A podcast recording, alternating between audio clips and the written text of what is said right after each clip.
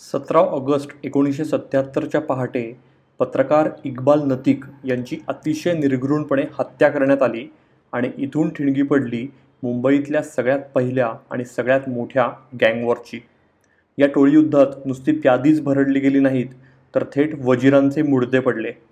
अख्ख्या मुंबईवर प्रचंड दहशत असलेली पठाण गँग पुरती नेस्तनाबूत झाली तर दाऊद इब्राहिमनं मुंबई कायमची सोडली. पण मुळात पठाण गँग आणि डी कंपनीमध्ये इतका हाडवैर का होतं? हाजी मस्ताननं कसं या दोन टोळ्यात समेट घडवून आणण्याचा प्रयत्न केला आणि अंडरडॉग असूनही दाऊद कसा सगळ्यांना पूर्ण उरला जाणून घेऊया मराठी क्राईम कथेच्या या एपिसोडमध्ये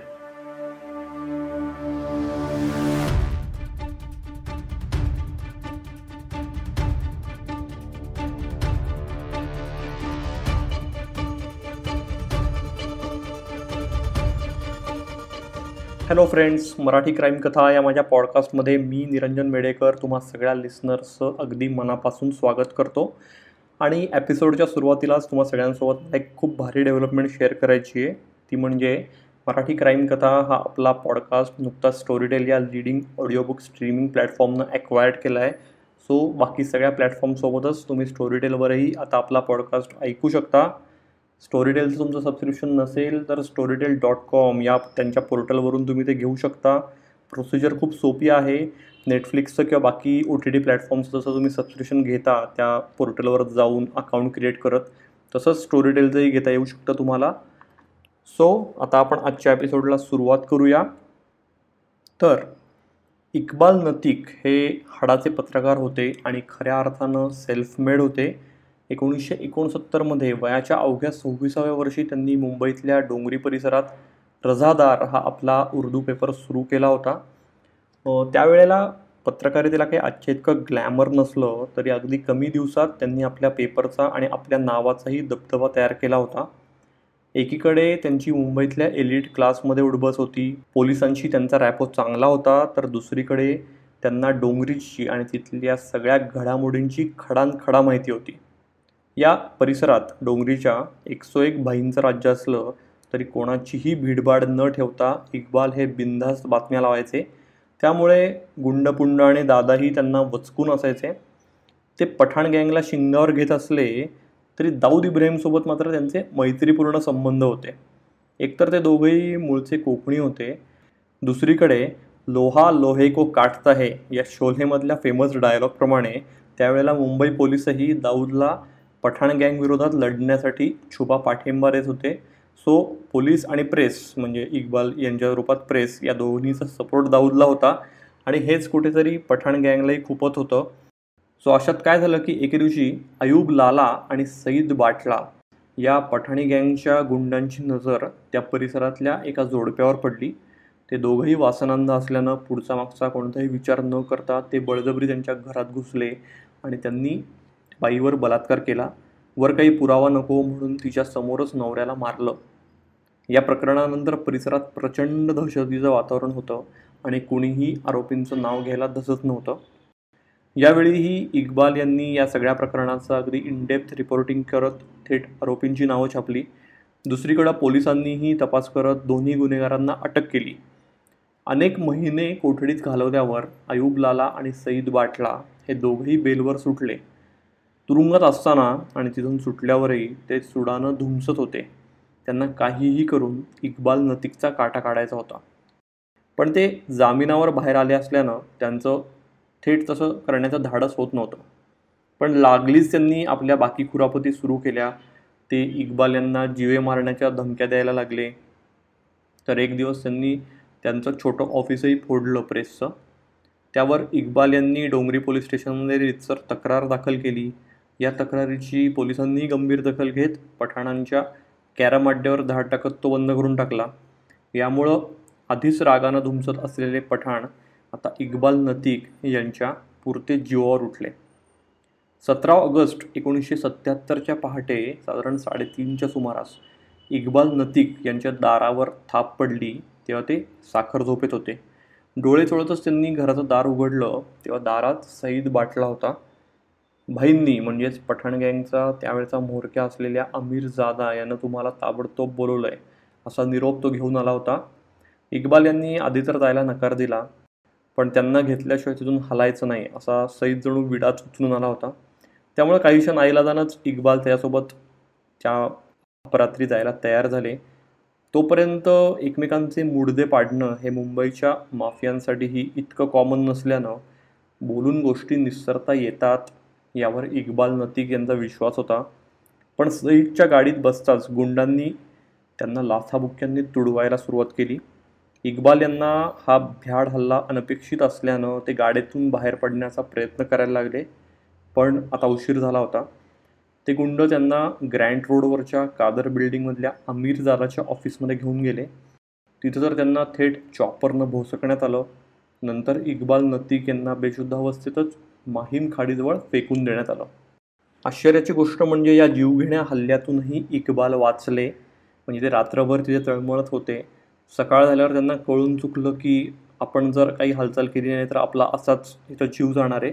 त्यामुळे ते कसे तरी बाहेर रस्त्यापर्यंत आले आणि त्यांना एका सुदैवानं ट्रॅफिक पोलिसांनी बघितलं आणि त्यांनी त्यांना तात्काळ हॉस्पिटलमध्ये ॲडमिट केलं. ॲडमिट केल्यावर दोन तीन दिवस त्यांच्यावर उपचार सुरू होते आय सी यूमध्ये.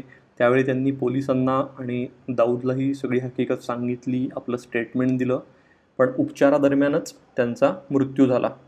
सुरुवातीला म्हटलं तसं इक्बाल नतीक हे दाऊदच्या त्यांचे मैत्रीपूर्ण संबंध होते. त्यामुळं आपल्या इतक्या जवळच्या मित्राला पठाण गँगनं इतकं हालहाल करून मारल्यानं आता सुडानं पेटून उठण्याची वेळ दाऊदची होती. दाऊद तेव्हा फक्त बावीस वर्षांचा होता आणि तोपर्यंत तरी त्यांनी एकही खून केला नव्हता. पण आता बदला घेण्याची वेळ आली होती. इक्बाल नतीक यांना ज्यांनी मारलं त्यांना तसंच यमसदनी धाडण्याची शपथच जणू दाऊदनं घेतली. दाऊदच्या वतीनं त्याला नुकतेच येऊन मिळालेल्या खलीद पहलवाननं इक्बालच्या खुनात प्रत्यक्ष सहभागी असलेल्या दोघा पठाणांना संपवण्याचा विडा उचलला. पहिला नंबर लागला तो आयूब लालाचा. आयूब हा आपल्या माणसांसोबत गिरगाव चौपाटीजवळच्या एका बारमध्ये बसला आहे अशी खात्रीशीर टीप खलीद पहिलवानला एक दिवशी मिळाली. खलीद लगेच आपल्या माणसांना घेऊन त्या बारमध्ये पोहोचला. दाऊदचा माणूस आपल्याला शोधतोय अशी खबर आयुबला असल्यानं खलीदला बघताच तो टरकला. वास्तविक तो स्वतः पठाण असल्यानं चांगला धिप्पाड होता. दुसरीकडे खलीद हा तर नावाप्रमाणेच पहिलवान होता. त्या बारमध्ये दोन्ही गँगमध्ये तुंबळ हाणामारी झाली आणि संख्येनं जास्त असूनही आयुबची माणसं पाय लावून पळून गेली. त्यानंतर असं म्हणतात की खलीद पैलवाननं अयूब अगदी फरफटत डोंगरीत तो घेऊन आला त्याला आणि तिथं अतिशय अमानुषपणे त्यानं त्याला मारलं. याचं डिटेल वर्णन हे हुसेन झहिदी यांनी आपल्या डोंगरी टू दुबई या पुस्तकात केलं आहे अयूब लालाचा काटा काढल्यानं दाऊद भलताच खुश झाला. त्याची दहशत कैक पटींनी वाढली. त्यानंतर काही दिवसांनी नंबर लागला तो सईद बाटलाचा. सईद हा पुरता पेताड असल्यानं बाटलीवरून त्याला बाटला हे नाव पडलं होतं म्हणे. तो डोंगरीतल्या कुठल्या तरी गुत्त्यावर बसला असल्याची खबर खलीदला मिळाली. यावेळी स्वतः दाऊद त्याच्याबरोबर सईदला मारायला आला होता. सईदलाही हालहाल करून मारण्याचा त्यांचा प्लॅन होता. त्यानुसार त्यांनी त्याच्या हाताची दोन बोटं कापली आणि असं हालहाल करून ते त्याला मारणार होते पण कसं कोण जाणे पुरता झिंगत असूनही तो तिथून कसा तरी सटकला. आणि आपणहून पोलिसांमध्ये जमा झाला पोलिसांना तो शरण गेला. बाटलानं पोलिसांना आपल्या सगळ्या गुन्ह्यांची आपणहून कबुली दिली आणि पुढची चौदा वर्ष त्यानं कोठडीत काढली. दाऊदसाठी हे देखील एक मोठंच यश असलं तरी पठाण गँगनं आता त्याला आणि त्याच्या लोकांना संपवण्याचा विडा उचलला. दुसरीकडे हे गँगवॉर असंच चालू राहिलं तर थोड्याच दिवसात पठाण गँगचा आणि दाऊद टोळीचा सुपडा साफ होईल. अशी भीती पठाणी गँगचा बुजुर्ग म्होरक्या करीम लाला आणि मुंबई अंडरवर्ल्डचा अनभिषिक्त सम्राट हाजी मस्तान यांना वाटायला लागली. आपल्या नवीन लिस्नरसाठी जस्ट इन्फॉर्म करतो की हाजी मस्तान आणि करीम लालावर आपण दोन स्वतंत्र एपिसोड्स केलेले आहेत मराठी क्राईम कथामध्ये. सो तुम्ही ते अजून ऐकले नसतील तर नक्की ऐका. तर त्यावेळी विशीतला दाऊद आणि त्याची टोळी ही अंडरडॉग समजली जायची. दुसरीकडे दाऊदच्या वडिलांची इब्राहिम कासकर यांची करीम लाला आणि हाजी मस्तान यांच्याशी चांगली ओळख होती.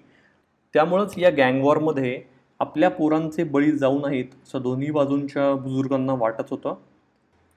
यातूनच जुलै एकोणीसशे ऐंशीमधल्या एका पावसाळी संध्याकाळी हाजी मस्तानच्या पेडर रोडवरच्या बैतुल सुरूर या बंगल्यावर एक ऐतिहासिक मीटिंग झाली.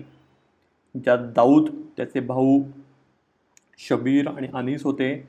तसंच त्याची आणखी काही माणसं होती. तर दुसरीकडे पठाण गँगमधले अमीरजादा आलमझेब शहजादा समाद खान हे गँगस्टर्स होते. अंडरवर्ल्ड आणि पोलिसांमध्येही खतरनाक नेटवर्क असलेल्या जेनाबाई दारूवाली या माफिया क्वीननं ही मीटिंग फिक्स केली होती असं समजतं. ही मीटिंग ऐतिहासिक यासाठी होती कारण याआधी कधीच एकमेकांच्या जीवावर उठलेले हे गँगस्टर्स असे चर्चेसाठी वगैरे समोरासमोर कधी आले नव्हते. या मीटिंगची सुरुवातही म्हणे हमरी तुमरीनं आणि खणाखणीनंच झाली. पण मस्तान आणि लाला हे गॉडफादर तिथं प्रत्यक्ष हजर असल्यानं काही वाढीव झालं नाही. शेवटी मस्ताननं दोन्ही गटांना सबुरीनं घ्यायला सांगितलं. तसंच आपण सगळे एका कौमचे असल्यानं या भांडणात सांडणारं रक्त आपलंच आहे असंही समजावलं. मीटिंगच्या शेवटी उपस्थित सगळ्यांनी कुराणवर हात ठेवत तशी शपथ घेतली. अशा प्रकारे ही सेटलमेंट ही मीटिंग यशस्वी ठरली असली तरी प्रत्यक्षात ही बळजबरीची शांतता किती काळ टिकणार याची शंकाच होती. झालंही तसंच. या सेटलमेंटनंतर अवघ्या सात महिन्यात म्हणजेच बारा फेब्रुवारी एकोणीसशे एक्क्याऐंशीच्या मध्यरात्री दाऊदच्या भावाचा शब्बीर कास्करचा पठाण गँगनं निर्घृण खून केला. तो कसा झाला कुणी केला हे जाणून घेण्याआधी त्याच्यावर पठाण गँगनं कसा त्याच्याही नकळत ट्रॅप ठेवला होता ते जाणून घेऊया आपण. दाऊदच्या भावाचं शबीरचं लग्न झालेलं त्याचं लग्न होऊन वर्षच झालं होतं. तरी तो चित्रा नावाच्या एका सेक्स वर्करकडे नियमित जात होता. तो तिला घेऊन कधी चौपाटीवर फिरायला जायचा तर कधी पिक्चरला आणि महागड्या हॉटेलातही जायचा. शबीरच्या अवचित येण्यानं चित्राचं जणू आयुष्यच बदलून गेलं होतं. शबीर तिच्यासाठी फक्त कस्टमर नव्हता ती त्याच्या कंप्लीट प्रेमात पडली होती. त्यामुळंच शबीरसोबत तिनं काय काय धमाल केली हे ती न राहून तिच्या मैत्रिणीला नंदाला सगळं काही अगदी डिटेलमध्ये सांगायची स्टोरी नंदालाही चित्राचा हेवा वाटायचा. आपल्याही आयुष्यात शब्बीरसारखा कोणीतरी आपल्यावर प्रेम करणारा मॅचोमॅन यावा असं तिला वाटत असतानाच तिची अमीरजादा या पठाणी गँगस्टरशी नकळत गाठ पडली. म्हणजे तिच्यासाठी ती नकळत होती कारण अमीरजादानं नंदाला हिरण्यामागं त्याचा पक्का डाव होता. ती चित्राची मैत्रीण आहे आणि चित्रा शबीरचं प्रकरण सुरू आहे हे त्याला माहिती होतं. हळूहळू तो शबीरच्या येण्या जाण्याबद्दल त्याच्या वेळांबद्दल नंदाकडून माहिती उकळायला लागला. असंच एकदा फोनवर बोलत असताना आज रात्री शबीर आणि चित्रा बाहेर फिरायला जाणार आहेत. अशी महत्त्वाची टीप नंदानं आमिरजादाला दिली. टीप दिली म्हणजे नंदाला तर खरं तर काही माहीत नव्हतं असं म्हणतात पण आमिरजादा याच दिवसाची वाट बघत होता. त्या रात्री साधारण एकच्या सुमारास शबीरनं चित्राला पिकअप केलं आणि त्याच्या पद्मिनी फियाटमधून ते बाहेर पडले. रात्रीची वेळ असल्यानं रस्त्यावर काही फारशी गर्दी नव्हती. नेहमीच्या सवयीनं शबीरनं रेअर व्ह्यू मिररमधनं मागे बघितलं तर फुलांनी सजवलेली एक ॲम्बॅसेडर त्यांच्या मागे होती. कुणीतरी न्यूली मॅरिड कपल असेल असं समजत शबीरनं दुर्लक्ष केलं आणि इथंच त्याचा घात झाला. कारण त्या ॲम्बॅसेडरमध्ये होते त्याला यमसदनी धाडण्याची पूर्ण तयारी करून आलेले पठाणी गँगस्टर अमीरजादा आलमसेब मामूर खान आणि मनोहर उर्फ मण्या सुर्वे त्यांच्याकडे ॲसॉल्ट रायफल्स पिस्तुली चॉपर तलवारी असं मजबूत सामान होतं. गाडीला फुलांनी सजवत शत्रूला बेसावत ठेवण्याची आयडिया मण्या सुर्वेची होती असं म्हणतात. तर असा हा पाठलाग बराच वेळ सुरू होता. शबीर जोवर कुठं कार थांबवत नाही तोपर्यंत त्याच्यावर फायरिंग करायचं नाही असं जणू त्यांनी ठरवलंच होतं. नाहीतर त्याच क्षणी सावध होऊन तो पळून गेला असता. इकडं शबीरला अचानक जाणवलं की त्याच्या गाडीत पेट्रोल कमी आहे. सो प्रभादेवी परिसरात एक पेट्रोल पंप आहे हे त्याला आठवलं. त्यामुळे तो पेट्रोल पंप येताच त्यानं गाडी आत पंपात घेतली. तोच त्याला जाणवलं की त्याच्या मागावर असलेल्या फुलाफुलांनी सजवलेल्या ॲम्बॅसिडरनंही अर्जंट ब्रेक मारला आहे आणि तीही पेट्रोल पंपात येते शबीरला आता मात्र हे काहीतरी वेगळं असल्याचं जाणवलं. त्यानं चित्राला ताबडतोब गाडीतून उतरायला सांगितलं आणि तो त्याची गन काढायला लागला पण तोवर उशीर झाला होता कारण मागच्या ॲम्बॅसेडरमधून हातात बंदूक असलेले चौघजण तोवर उतरले होते आणि त्यांनी शबीरच्या गाडीला घेरलं होतं. एकानं चित्राला हातानं बाजूला केलं आणि गाडीवर गोळ्यांचा अक्षरशः वर्षाव सुरू केला. शबीरनं काही करायच्या आतच त्याचा खेळ खलास झाला होता. इतकं केल्यावरही एकानं जवळ जात आपल्याकडच्या चॉपरनं त्याचं मनगट चिरलं. दाऊदच्या भावाला संपवल्यावर त्या टोळक्यानं आपला मोर्चा जे जे स्क्वेअरकडे पखमुडिया स्ट्रीटकडे वळवला. कारण तिथं मुसाफिर खाना नावाच्या अपार्टमेंटमध्ये दाऊद राहायचा त्याचा अड्डा होता तिथं. दाऊदची गँग तेव्हा दाऊद शबीरची गँग म्हणून ओळखली जायची. शबीरला संपवल्यावर आता दाऊदचा किस्साही संपून टाकू असा विडास त्यांनी उचलला होता. त्यामुळे मुसाफिर खानापाशी आल्यावर ते सगळे ॲम्बॅसिडरमधून उतरले आणि त्यांनी अंधाधुंद गोळीबार सुरू केला. ते गेट उघडून आत शिरणार इतक्यात मुसाफिर खानामधून कोणीतरी फायरिंग सुरू केलं. इतक्या रात्री आतून कोणी उलटा गोळीबार करेल हे त्यांना अजिबातच अपेक्षित नव्हतं. पण शबीर बाहेर गेल्यापासून खलीद पहलवान हा जागा होता आणि तो बाहेरची चाहूल घेत होता. इकडं पठाणी गँगकडचं ॲम्युनेशन संपलं. त्यामुळं आतून त्यांना आणखी कोणी टार्गेट करण्यात आधीच ते सगळे तिथून पळून गेले. पठाणी गँगनं भर रस्त्यात केलेला शब्बीरचा खून ही मुंबईच्या अंडरवर्ल्डमधली वॉटरशेड मोमेंट ठरली. पत्रकार इक्बाल नतीकच्या खुनानंतर सुरू झालेला गँग वॉर हाजी मस्तान आणि करीमलालानं मध्यस्थी करत थांबवलं होतं. पण आता गोष्टी कोणाच्याच नियंत्रणात राहिल्या नव्हत्या कंट्रोलच्या बाहेर गेल्या होत्या. भावाच्या खुनाचा बदला दाऊदनं नेमका कसा घेतला? रागाच्या भरात घेतला की थंड डोक्यानं घेतला? या गँगवॉरमध्ये आणखी किती वजीर गाडले गेले? जाणून घेऊया पुढच्या एपिसोडमध्ये मराठी क्राईम कथेच्या. सो फ्रेंड्स मुंबईतल्या गँगवॉरवरचा हा पहिला एपिसोड तुम्हाला कसा वाटला? आम्हाला नक्की कळवा. बाकी मराठी क्राईम कथेबरोबरच मी हेल्दी सेक्स लाईफवर आधारित असा सेक्सवर बोलबिंदास हा पॉडकास्टही होस्ट करतो. हा पॉडकास्ट एक्सक्लुझिव्हली स्टोरीटेलवर अवेलेबल आहे. स्टोरीटेलवर माझी इतरही अनेक टायटल्स आहेत. म्हणजे सिरियल किलर सायको किलर या माझ्या दोन कादंबऱ्या विनाशकाले हा कथासंग्रह तर व्हायरस पुणे ही सायफाय थ्रिलर सिरीजही स्टोरीटेलवर ऑडिओ बुक ऑडिओ नॉवेल रूपात अवेलेबल आहेत. मला तुम्हाला सगळ्यांना सांगायला आणखी एक खूप आनंदाची गोष्ट आहे. ती म्हणजे मी सहलेखक असलेल्या व्हायरस पुणे या सिरीजचा दुसरा सीझनही नुकताच स्टोरीटेलवर रिलीज झाला आहे अठरा एप्रिलला. आणि प्रसिद्ध अभिनेत्री मुक्ता बर्वे यांनी आपल्या कमाल आवाजात व्हायरस नरेट केली आहे. हे दोन्ही सीझन्स हे मुक्तानं तिच्या आवाजात आहेत. सो व्हायरसच्या दोन्ही सीझन्सला तुफान रिस्पॉन्स मिळत असल्यानं मी खरंच सध्या खूप हवेत आहे. तुम्ही अजून व्हायरस सिरीज ऐकली नसेल तर ती नक्की ऐका. बाकी मराठी क्राईम कथाही आता स्टोरी टेलवर ऐकायचा ऑप्शन तुम्हाला आहेच. सो येस पुढच्या एपिसोडमध्ये भेटूया. तोपर्यंत टाटा.